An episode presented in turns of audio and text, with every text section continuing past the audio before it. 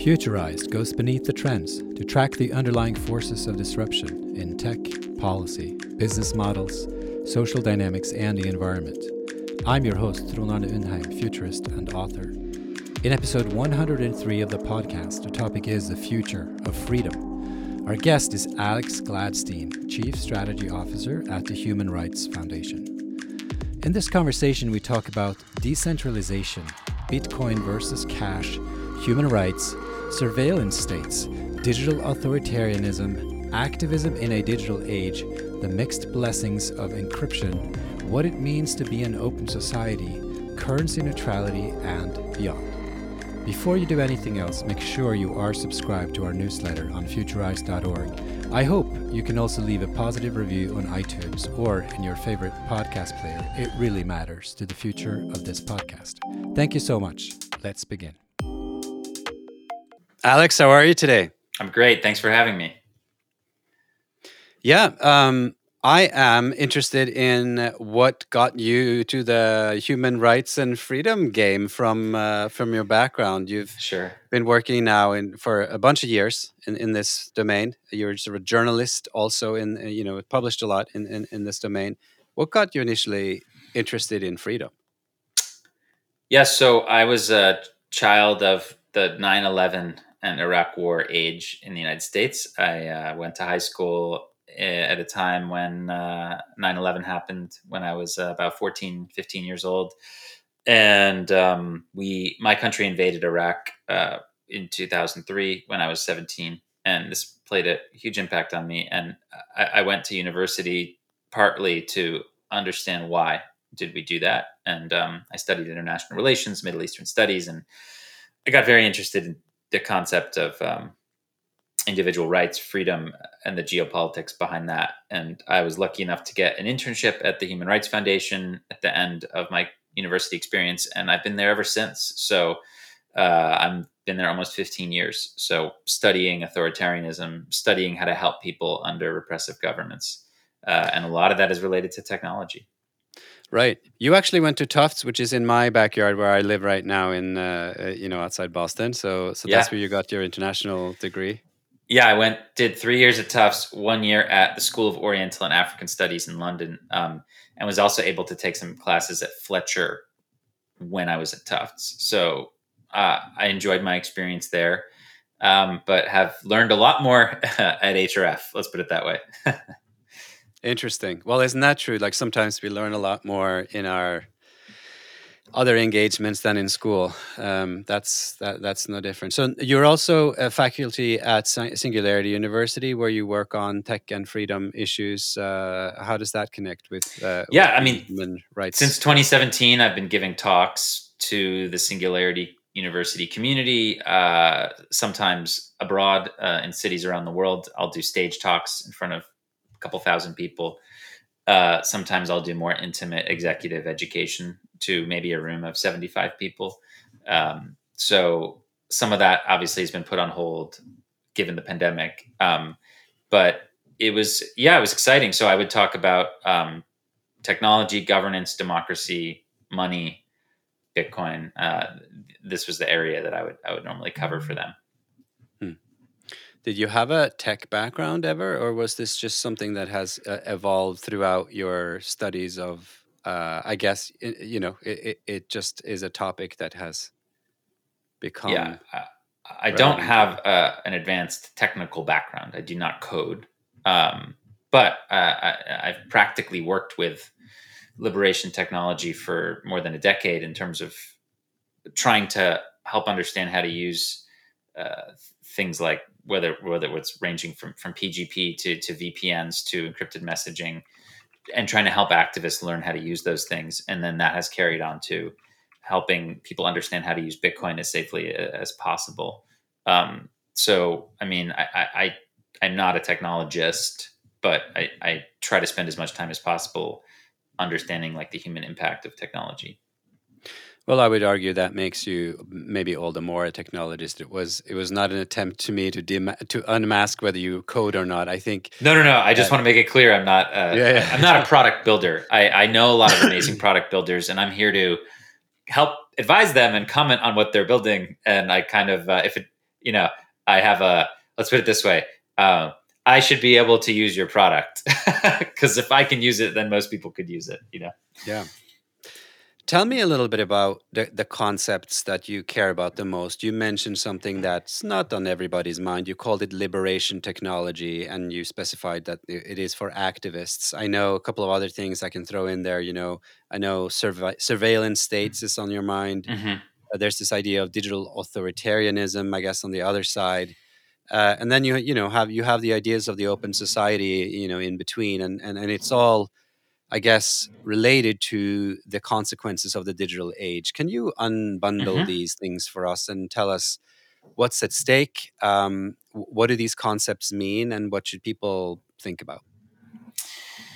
Yeah. So, look, eh, historically speaking, we went from everybody living under tyranny to some people breaking out of it through democracy, rule by the people. I mean, you know, invented by the ancient Greeks and uh, West Africans uh, thousands of years ago. This idea that we could be ruled by uh, rules and not by rulers had a slow but persistent, um, I would say, evolution through uh, the last couple thousand years, culminating in, of course, the American Revolution. Uh, and the ideas in the Declaration of Independence and the Enlightenment and the Industrial Age that the Enlightenment gave birth to.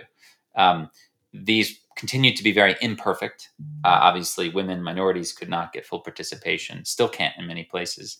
Um, but in many democracies, you have like a much more just uh, society than you did several hundred years ago. People are much more in, in control of their lives um, and have ways to hold the rulers accountable. Right. This was especially apparent after World War One in Europe, where you you kind of really had um, uh, the aristocracy fall quite a bit from their power. Um, now, today 53% of the world's population still lives under an authoritarian regime. So you know mm. you could look at it glass half full or glass half empty you know whatever whatever you want to whatever you you know whatever perspective you want to bring to this issue. But it's still a massive global issue. I mean half the world lacks you know the basic freedoms that that the other half has a lot more of right? And to complicate things even more so we have the digitization of society. So i think you had this like really like persistent uh, expansion of freedom over the 20th century uh, in many places. And then, like, you know, in the 1980s, we started to question what was going to happen in the future. Let's say in Western democracies. Uh, there's a book in written in the 1980s called The Rise of the Computer State, where people started to realize that the stuff in 1984 may actually happen on computers and that these devices, people were really worried about n- nuclear warfare in the 1980s. But people really started to worry about what what what exposing ourselves to computers all the time would do to us as a society. Um, and for me, I, I really enjoy this part of history because there's two camps. One was the kind of the guy who wrote the book rise of the computer state i mean his solution was that we should lobby governments to protect us in the digital space and the modern equivalent would be like shoshana zuboff who says we need to like fight the companies and fight surveillance capitalism and, and get governments to regulate them. So that idea that we should solve this issue of protecting our human rights in the digital age through lobbying, essentially, and through reform and through regulation, that's one perspective. Um, I don't think that's going to work very well. Uh, I take a different approach, building off of what a group of people called the cypherpunks did in the 1980s and 90s, where they wanted to actually just claim their rights with open source code. They realized that no amount of negotiation or begging would win your human rights and freedoms uh, from certain governments and corporations. Like they're just going to take whatever they can. So let's make it impossible for them to take it, okay, through open source code. And their creations gave birth to encryption. So Phil Zimmermann in the early 90s came up with PGP, which was really the first way for two PC users to be able to send a secret message to each other anywhere else in the world.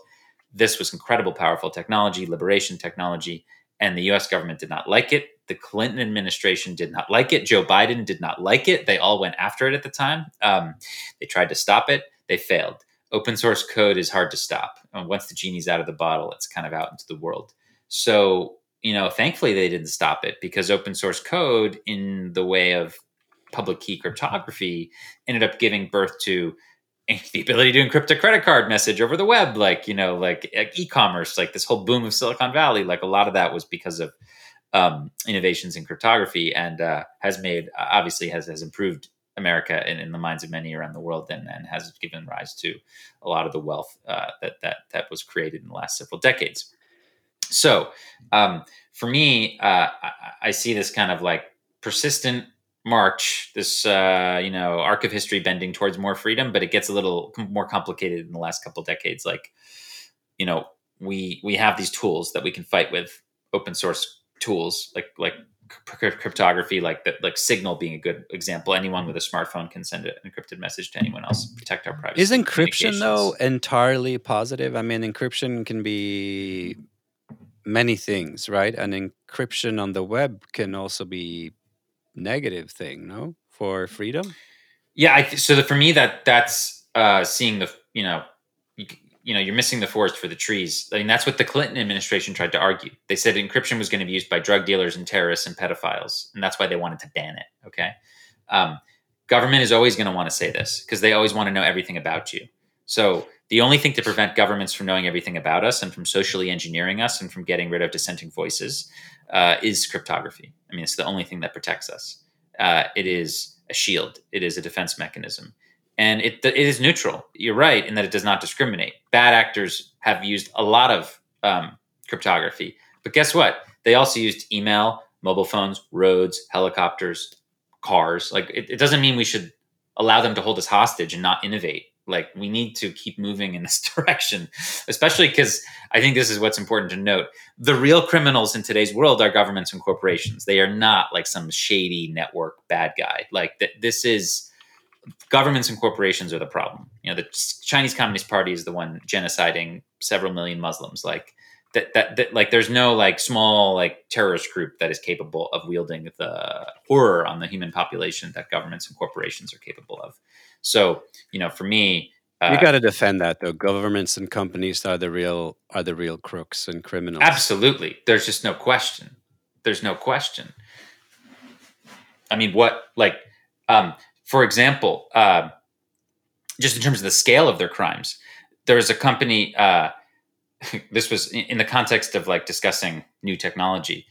Uh, Danske Bank uh, several years ago was caught laundering more money for the Russians out of one bank that they ran in in uh, the Baltics than the entire market cap of Bitcoin. That's just one example of one bank in one branch in one country.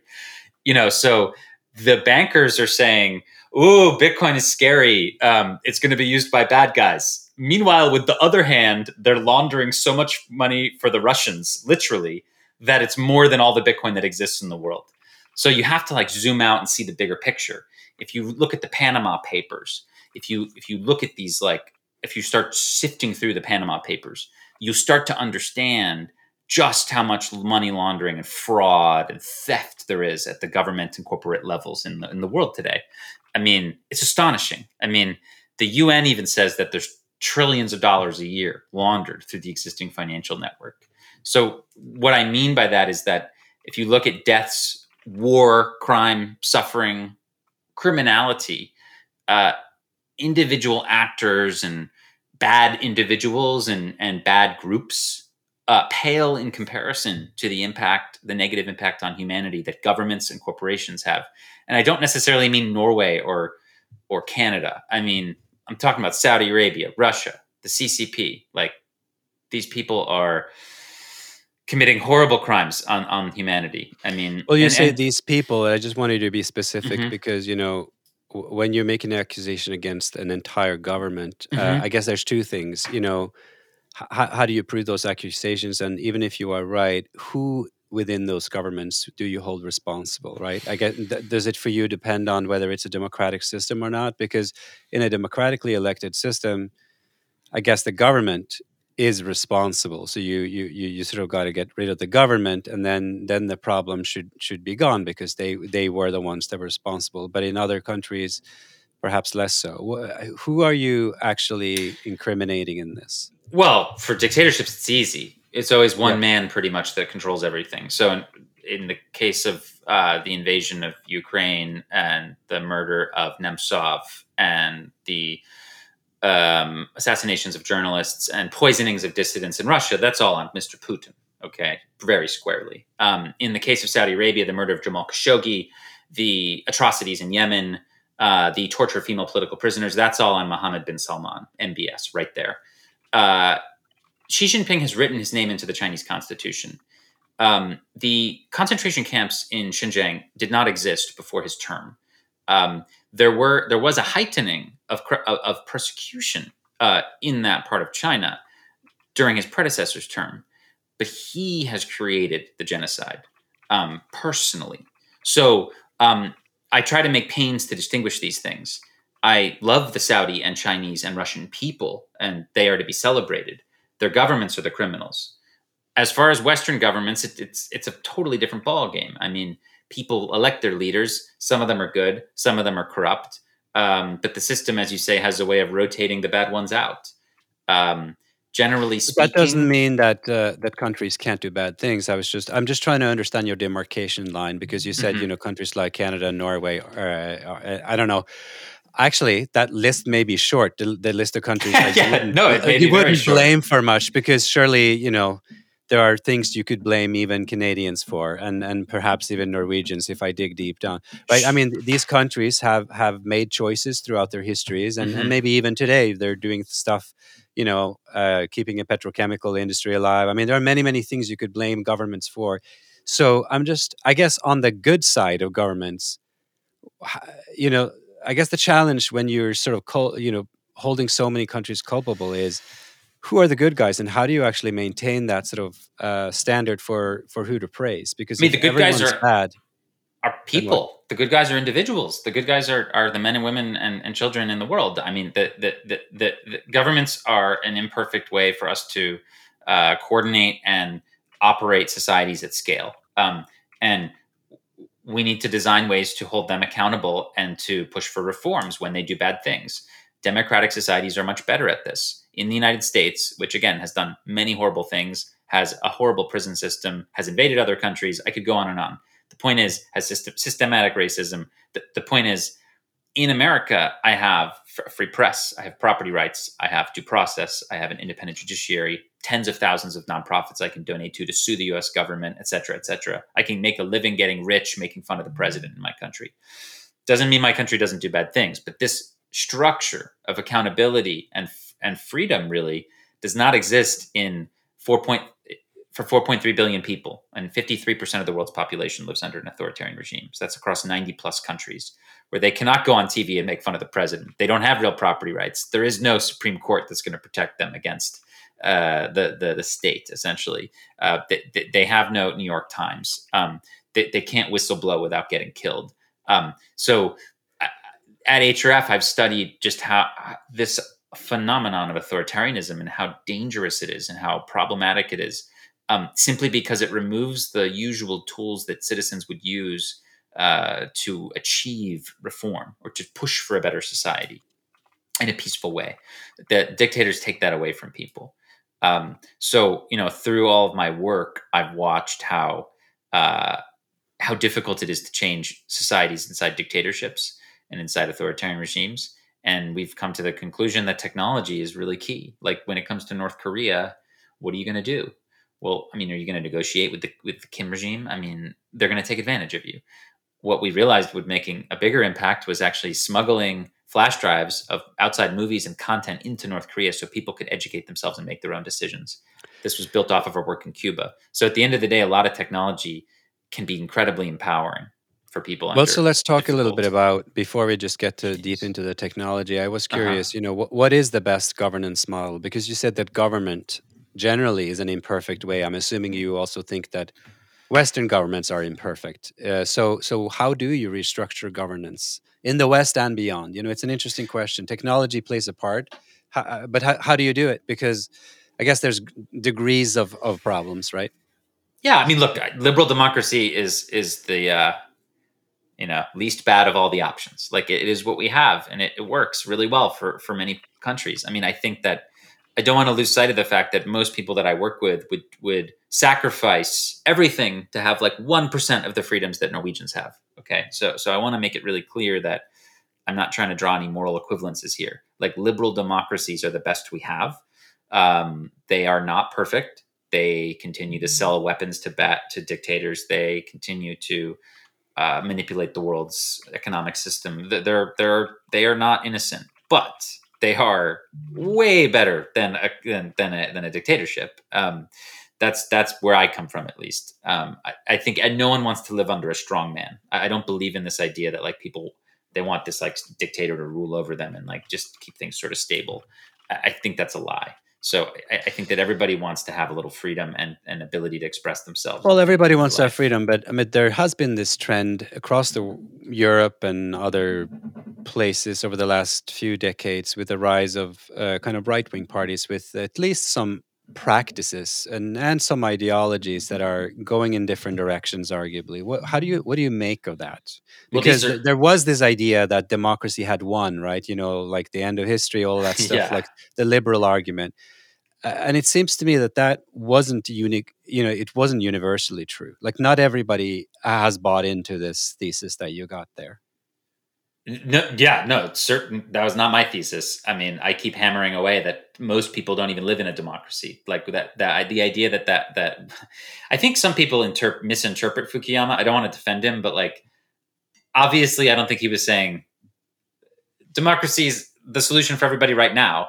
When he was writing that, um, the Soviet Union was still like in a transition phase out, right? So we didn't know what was going to happen next, right? So uh, clearly we are not at the end of there is no such thing as the end of history and um most people it was don't a, have it was a fun title though for an article it was a fun title but no one you know again we've gone yeah. we stagnated i mean look in philippines bangladesh and turkey that's like almost a half billion people. They've gone backwards in civil liberties. And Thailand, if you add the four countries together, it's a half billion people that have gone backwards in the last decade in terms of. Yeah, I was just trying to understand because so you're not saying just because you think morally there are certain things that most people want and, and actually ideally want to uh-huh. live under doesn't mean that it's all marching in that direction. No, like, no, certainly not. Right. Yeah. Yeah, I mean, when you talk about Eastern Europe, these are anti democratic forces. The forces in Hungary and Poland are anti democratic, they're against the free press they want to persecute minorities. They want to consolidate and centralize power. These are authoritarian forces. These are not liberal forces. These are not democratic forces. Um, they might be populist forces. I think it's extremely important to separate populism from democracy. Uh, Hugo Chavez was a populist. He was also a dictator.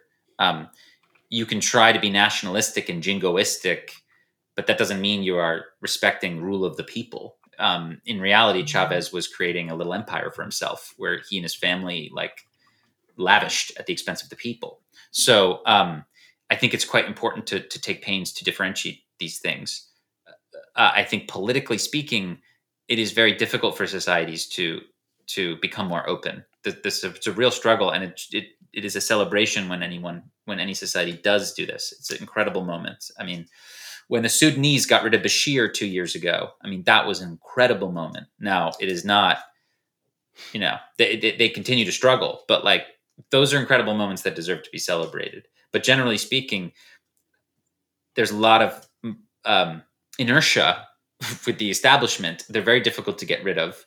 And I guess what I'm saying is um, technology has an interesting effect on this. Were, were it not for cryptography and were it not for the ability of open source code that the cypherpunks mm-hmm. pushed forward, I, I would have a very dark view of the world today because most technology strengthens the establishment, strengthens authoritarianism. We talk about big data analysis, mm-hmm. AI, all these things. These things are highly centralizing and they, they, they will permit more social engineering and control. So that's kind of like a very scary arc that we're on. And, you know, thankfully we have some tools to fight back and I'm excited about those. But the general trend is is for the establishment to get stronger and more kind of entrenched, which is which is scary. So let's talk in, in more detail about, I guess, Bitcoin and blockchain, because you seem to uh, have the sense that that is generally going to be used uh, as a force for good. Uh, and I would perhaps say, you know, initially it would seem like that, but does, isn't it true with all technologies that they can u- be used for many things? That they're sort of like a, the, they're they're not necessarily always going to continue in the initial direction of either the founders or the social movement that appropriates it you know early on so i'm just curious if you look at bitcoin and the way it's been used in the first decade of bitcoin mm-hmm. it sort of goes in one direction what makes you so certain and and what is it about bitcoin as a currency and blockchain kind of as like a decentralizing protocol, perhaps. What is it that makes you so certain, or you seem certain, that, mm-hmm. that this is generally a, a, good thing and will remain that way, even if banks are starting to appropriate it themselves and B2B uses of blockchain, you know, are yeah. actually escalating? It's a great question. Um, so I think it's worth just dwelling on this neutrality piece for a second. Uh, that that as you say, all technology is, is is neutral. There's two sides to everything. I guess what I'm what my my argument is that's there's more nuance to that. Like again, before we get to Bitcoin, just take public key cryptography and let's call it AI or big data analysis. To me, these are not neutral from a political sense. Public key cryptography empowers the individual at the expense of the authority. It makes me able to do things that the government can no longer control. Okay. Uh, AI and big data analysis empowers the authority at the expense of the individual. So while they are neutral in as much as anybody can use them, they they have politically different implications. Uh, and governments are very aware of this. So that well, I guess well, I just well, wanted let's, to say that. let's be first. precise. So AI and big data, the two of them together empowers, I guess, the people who have the most of Who it. collect right? the If data. you have, if you have, if you collect it, if you have it, if you have access to analyze it, and if Mhm. you have the algorithms and the technology and the people to understand what you've got colle- collected, Right. yes, you have the power. So it empowers anybody who has the resources to use it and marshal it, right? So, so, so that's what AI does. But Right. you could sort of say it equally empowers people, right? So there could be social movements, and there could be. I haven't. I, I would be hard pressed to give you an example of how AI, and when I say AI, what I, I mean it's a buzzword, but what I'm really talking about is big data analysis. Um, I would be hard pressed to find an example of big data analysis that empowers civil liberties. I cannot think of one. I've spent years thinking about it. Maybe you have one. Uh, it is it is good for environmental stuff. It's good for medical stuff. It's good for a lot of different things. Clearly, um, I think it's very bad for civil liberties. I, think it enables social engineering on a massive scale. We're watching this happen in China right now. Uh, people are essentially with the tools of AI, uh, you know, and big data analysis. They are being steered in a direction where they get certain perks if they are patriotic, and if they are not patriotic, they lose things. And that that is a way that this is sort of uh, social engineers are able to control society in a way that dictators of the past could only dream about. And, and I really feel very strongly about that. So, I mean, look, if you if if, if folks have uh, counter examples of like how AI is going to help my privacy or freedom or free speech or stuff like that, I'm I'd love to hear, but I I can't I can't find any examples. Well, I mean, you, you don't think that uh, technology like that can help uh, create more transparent elections or, or create more par- e participation is not a good thing for you? I- don't think that has anything to do with big data analysis. No, I think that has more to do actually with cryptography. There's ways to use cryptography on the other side of things, again, to empower the individual that that could actually, yeah, engender a more robust election system. David Chaum. Well, but I mean, if you're this. collecting a lot of data, that actually is. Uh, I, uh, this is surprising to me that you would say this because when I think about the future of uh-huh. e-governance and e-participation and and even e-democracy or democracy as such in in my paradigm there certainly is a space for understanding people better in in other words you know when democracy was just you know a vote that's a like a snapshot of a person's life you're asking them to make one vote and then have someone represent them right Mhm. and then you Mhm. obviously have the direct democracy version, like the Switzerland type approach, where you're asking people all the time. But I mean, big data would empower governments to more deeply understand their citizens, right? In in their everyday decisions, and you could potentially actually enable a real. Uh, See, I don't have that trust in government, though. I, in my job, I've seen what governments do. Uh, you know, I- Well, it depends on your it depends your trust in government. Precisely. If you have So a most- government you trust, it, I, I would say the opposite of the coin is true. right, but most people in the world live under a government you cannot trust, is what I'm saying. So uh, maybe for a minority, you're correct. Okay, maybe for like so. A small percentage of the world lives under like a full liberal democracy with property rights. Okay, so for those people, yes, it is possible that a benevolent government can make you know can, can improve on these areas. I, would say it's a stretch and a theory, and I, again I haven't really seen evidence of it. Um, but I, I again I'd love to like stay posted and and try to learn. But I, I've been scouring scouring stuff, and and to me like from a human rights perspective, these kind of like centralizing big data technologies are, are to be feared and to be challenged and to be researched and analyzed and, and pushed back against. Um, and the other side of it should be celebrated stuff that can help help us protect against that stuff uh, technology that that is asymmetric that empowers the individual at the expense of the authorities the stuff that i think will help us prevent you know a panopticon essentially i mean it's big brother only works if it gets fed a lot of data like if you want to shrink big brother or surveillance capitalism you have to like re- reduce the amount of data it's eating you have to like shrink it. So you so have what to kind. Of da- what kind of data are you concerned about? Because you know people talk about big big data, and uh-huh. uh, I feel like sometimes there's this assumption that there's so much of this big data out there that's very useful, but in in actual fact, if you talk to some people who are actually trying to mine uh, mine that data, there there isn't actually that much big da- uh, data available that's that's useful enough to to actually come to some to smart conclusions. I mean, are you are you worried that there actually is uh, there are great data sets right now? I mean, let's just take the Cambridge Analytica yes. situation for a moment. I mean, the idea there, I don't know what your opinion is on it, but you know, at some point there was the thought that there's so much data that they have access to uh-huh. that they essentially control individuals. They can go there and predict how you will vote or whatnot, and they have this perfect psychographic sort of picture of people. Right. That doesn't. I, I don't think that holds up. Like the, the later analysis of that was those people were winging it. They had some yeah. semi decent set of Facebook data that they had gotten hold of illicitly, uh, so, partly, and they combined it with some, uh, you, you know, some uh, data on okay. households. Let me, let me. I agree right? with you on the. On but it's not that perfect. Okay, that was overblown. But let me give you an example. In the world's largest country, in China, I have friends who are Chinese who go, who go back and forth, right? So it is so advanced that if you send so Tiananmen Square obviously was when Chinese students led by Liu Xiaobo and others in 1989 rose up against peacefully the Chinese state and they were crushed. Thousands of people were massacred um, on live television, and we remember this every June 4th every year.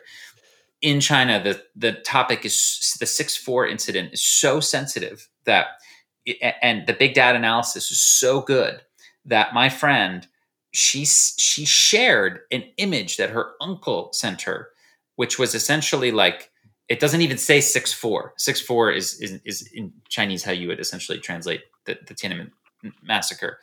It was like an image, a natural image found in nature. I won't go into detail, but essentially it had like six and four kind of, and people were using it as a symbol that sharing that image alone was enough to get her entire WeChat completely banned, and she no longer has access to it.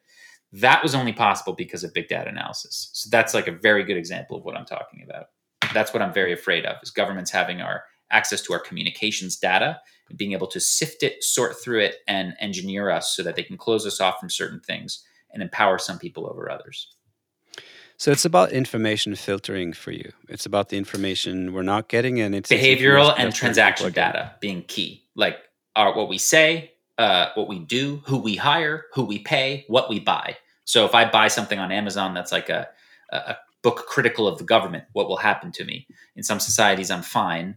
In other societies, I'll get slammed with advertisements that are similar. Like, I'll, like I personally, the uh, two years ago, and I, I'll never forget this. I um, walked into a store to buy dog food for my dog, and I had my phone in my pocket and I had my credit card. This was an in person transaction, and I bought a very specific item dog, toothbrush shaped dog treats. Okay. And I bought them with my Visa Chase card. This was not a swipe, or I didn't use the internet. It was like just the card itself. Okay. Five minutes later, I got an Instagram ad for that particular product, okay, or a very similar one. Um, so I researched it. I was like, that's impossible. What was my phone like spying on me? Like, as it turns out, Chase shares in detail your transaction history with a huge number of third parties immediately upon your transaction. And you actually agree to this when you sign the terms of your Chase card. So in that case, this this is the surveillance capitalism that that Shoshana Zuboff talks about. So uh, these this third party corporate business market has a real time understanding of my behaviors. Okay, now am I terrified of that? No, not really, because I live in California and there's no secret police here. But like you could start to see where that's going, and and that's I can, good. but my counter to you is simply this: um, I feel like sometimes people who are very upset about all these things, they got to Uh-huh. realize that this is just a choice. Like this is just a choice. It's only happening in the U.S. because we're letting it happen. If people said Agreed. this is not acceptable, we would simply change it. Right? Just you know, people talk about regulating big tech or regulating. Uh-huh. It's not impossible. It's just it's a choice. It's a democratic It- state. well, you know, California, it's a democratic country in the U.S. Well- if if people enough people said we don't want that, then Chase would have to stop. I agree with you to an extent. Um, what I'm saying is, getting Chase to stop is not so easy. Um, regulating is hard. Big tech is very powerful. The way that I will stop feeding my data is by using Bitcoin. So I'm going to buy stuff with Lightning, hopefully in the future, which reveals nothing about me and is the same as using cash. Okay, so when you make a, a purchase in a store with with a with a a 20 euro note or a 500 crown note or a $20 bill or wherever you are when you make that purchase the merchant doesn't know your name they don't know anything about you they don't know what you bought last or what you're going to buy next. They just know that you have enough to pay and that was fine. If you went to the bookstore bought a magazine you bought a medical procedure whatever. This is how society was okay? Even like checks even like checks obviously accounted for a huge amount of american and european transaction volume over the last 100 years before we went digital. Even checks have just like a very minimal amount of information on them and then we didn't have the big data analysis necessary to like link all that together. So you went from an economy of bearer assets checks and cash to an economy of swipes uh, and chips okay? So now when you buy that book all of a sudden as i mentioned all this stuff starts to happen right so what i'm saying is the reason i like bitcoin so much is it, it paves the way for a future where we can preserve our freedoms and privacy and still transact digitally so you as a merchant can accept my final payment that is good as gold, even better, good as Bitcoin. Um, and you don't need to know anything about me. Like that's just the way it is. Okay. Now, So let's uh, let's let's uh, cool. go down this path. Uh, tell me what Uh-huh. what is the freedom stack? So you know I, I'm thinking about this as a software stack for, Sure. for freedom. So you're you've said PGP encryption, yeah, uh, payment via some Bitcoin protocol that is uh, engineered in a specific way. You mentioned Lightning hmm browsers. I you know you're recording with me here on a regular browser because I don't think Zencastr would accept an anonymous one. They at least told me Yeah. that. So you have a little bit of trust in me, or you have a little bit of trust in where you are currently. yes. you're this not is a public recording. This is a public recording. So I'm happy to Yeah, yeah. reveal everything. In fact, But that says fight the surveillance state, but right now we're like sharing everything with the world. So I'm with you. I'm with you. But um, what I'm saying is that. So what is the rest of this freedom stack? That and and how much of it do you consciously use? Sure. So there are several steps you can take. So you can in America with cash purchase. So I have a Android phone that I've purchased with cash that's not linked to me in any way. Now you do need to know that like phones track your location. However, if the pho- like there's I think three things in the phone. Edward Snowden describes this very well. Uh, there's like there's like a Bluetooth piece, a Wi-Fi piece, and then the actual telecom piece itself.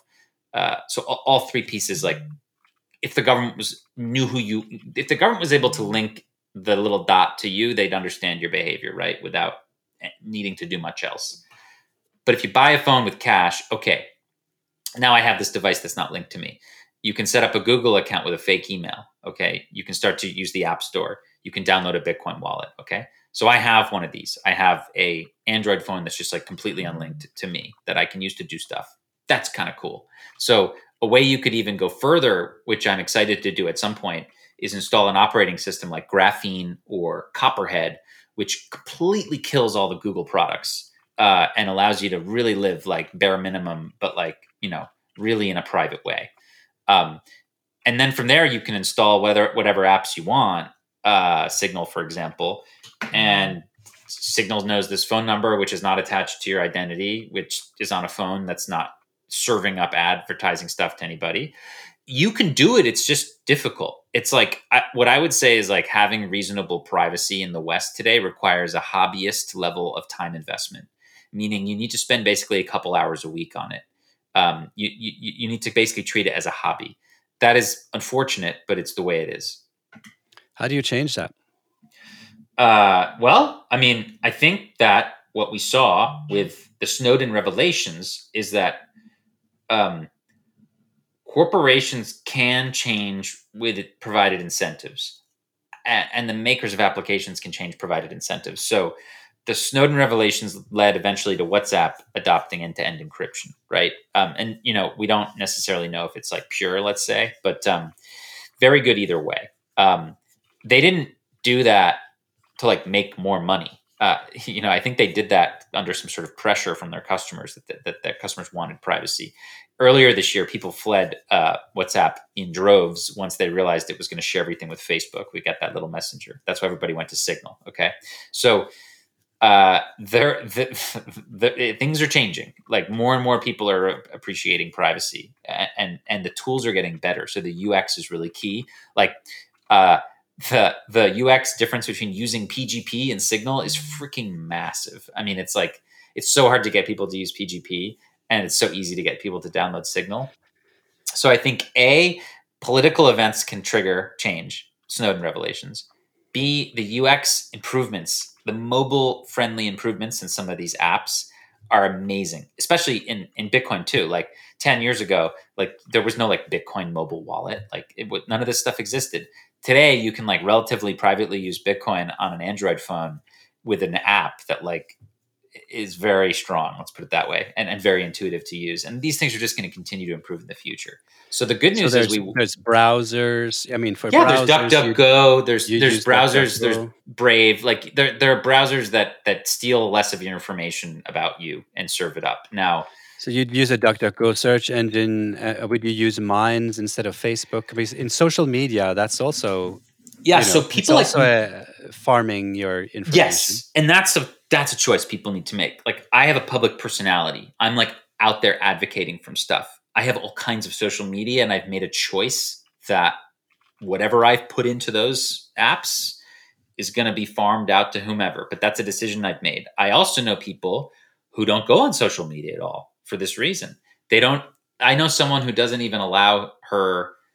If you go to her house, she does not. She she explicitly says, "Please do not put this into Google Maps." Okay, I would say she's more on the intense side, but but like you can, you know, there are steps you can take.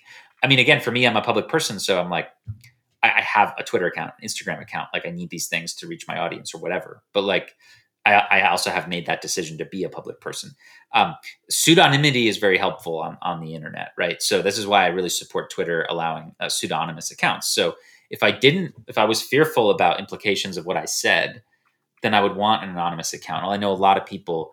I, I just interviewed a guy today for a big essay I wrote who's from Sudan, and he runs a pseudonymous nym on Twitter. Very important because he can't have the government knowing his real name.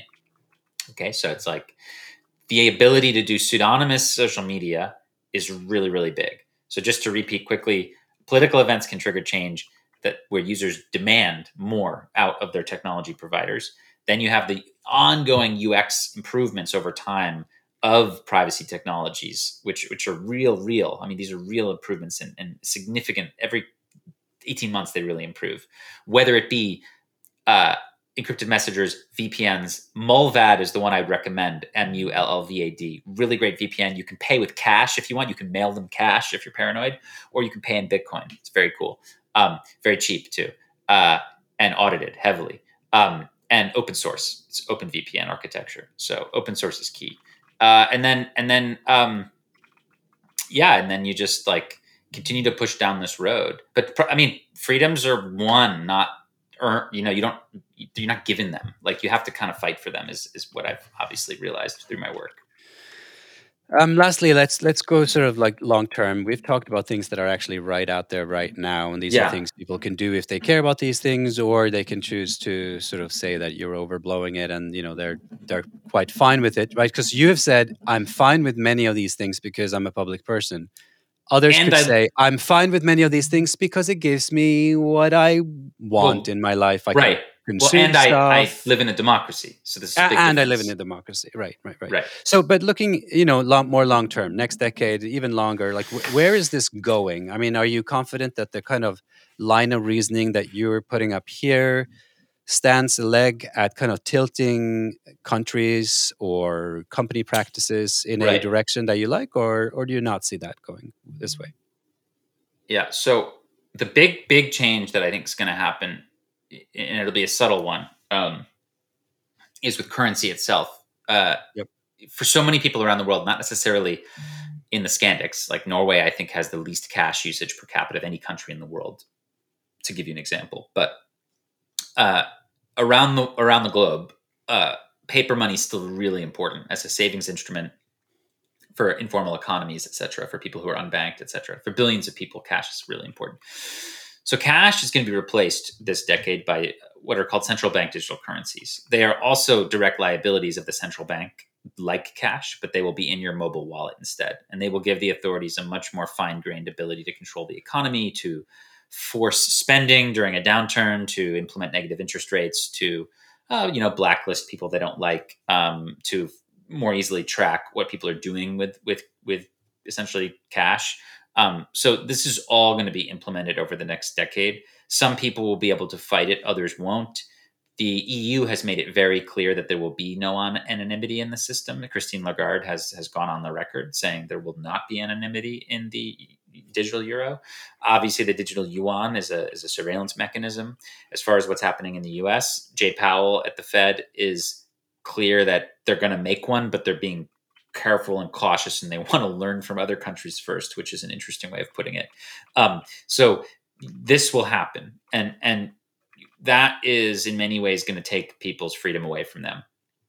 Because again how you behave transact and buy things purchase sell this reveals a huge amount about you. So what's really interesting is that is that bitcoin is like growing at the same time. So people are able to like opt out of that system and into bitcoin if they wish whether it's for savings for remittances cross-border payments creating informal economies. So wherever they're going to be like stopped by this increasingly centralized digital financial and communication system i'll add they'll have an option in bitcoin. It's already here. I mean i read an article yesterday 45 million americans own bitcoin. I mean that's a lot of americans. I mean we're talking probably 20% so i mean we've already reached we've crossed the rubicon here is i guess what i'm saying like with this technology. And we've crossed it. People people have acquired bitcoin totally for self-interested reasons. Almost everybody.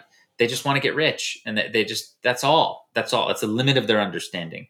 What they don't what they don't what they may not appreciate is that it's a freedom tool. Is that like when you it's this big feedback loop where like if you buy bitcoin and you invest in it you start holding it you're like strengthening the network for every, all the other users which include millions of people in authoritarian regimes in emerging markets who deal with double or triple digit inflation bank closures the internet going out and, and like not being able to have bank banking for months. Um, you know it's totally centralized uh, you know influence over what they can do and where they can spend their money. Sanctions. I mean so many countries unfairly have sanctions by my government against their people.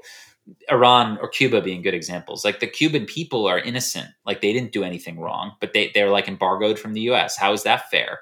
I mean my government is punishing the cuban dictatorship because they're in a geopolitical strife. But the Cuban people suffer because they have to use this horrible currency there, which has just been devalued. Well, today they don't have to anymore. They freely trade Bitcoin using Telegram. Ditto Iran. Iranians, they didn't even get to elect their leaders who are evil and who are like supporting the Syrian government and stuff. So young men and women in Iran, now they have an option. They can like receive money from abroad using Bitcoin. So to me, it's like a radical freedom tool. It's very interesting to watch. It's going to have a huge impact on the humanitarian space a lot of aid and giving is done through all these middlemen and third parties. Huge waste sometimes more than 70% of the donations you give to like people in agricultural communities let's say yeah, it's in surprising Nigeria, actually how lose so slow the apps for for that sector have been digitizing uh, you know or gotten onto ledgers yes. people are afraid of it. I mean there there's so much capture there's so much rent seeking. So when you're confronted with a technology that removes the ability to rent seek i mean that's a problem. So you know look at all these the industries that have pro- that have sprouted up to be the middlemen between you and the person you're trying to help And they take a cut and they take a cut and they take a cut. So there's going to be so much inertia and pushback against Bitcoin, but it doesn't matter in the end because all the people like who might be professionally speaking against it, they're eventually going to want to buy it for themselves and their family. So it's like it's kind of a interesting game theory here. So the way I'll close is by saying I've never seen an incentive alignment before like this. Normally, profit seeking is at odds with human rights, meaning usually I'm like arguing against businessmen who are doing doing business in China, and I'm trying to tell them you shouldn't you shouldn't do business with China. You like like really, this is a they're genociding Muslims. They're doing terrible things. Please don't do that. Um, they U.S. government officials and corporations say it's okay. Hillary Clinton, when she got to China, she was like, "We're going to put human rights to the side." Uh, same thing with Trump. Same thing with all of our leaders. Um, Biden, especially, he's going to focus on climate instead of human rights. So you've got all these people uh, who are willing to push human rights aside because they don't align with the incentive of having this like relationship with China. Okay, with Bitcoin, it's different.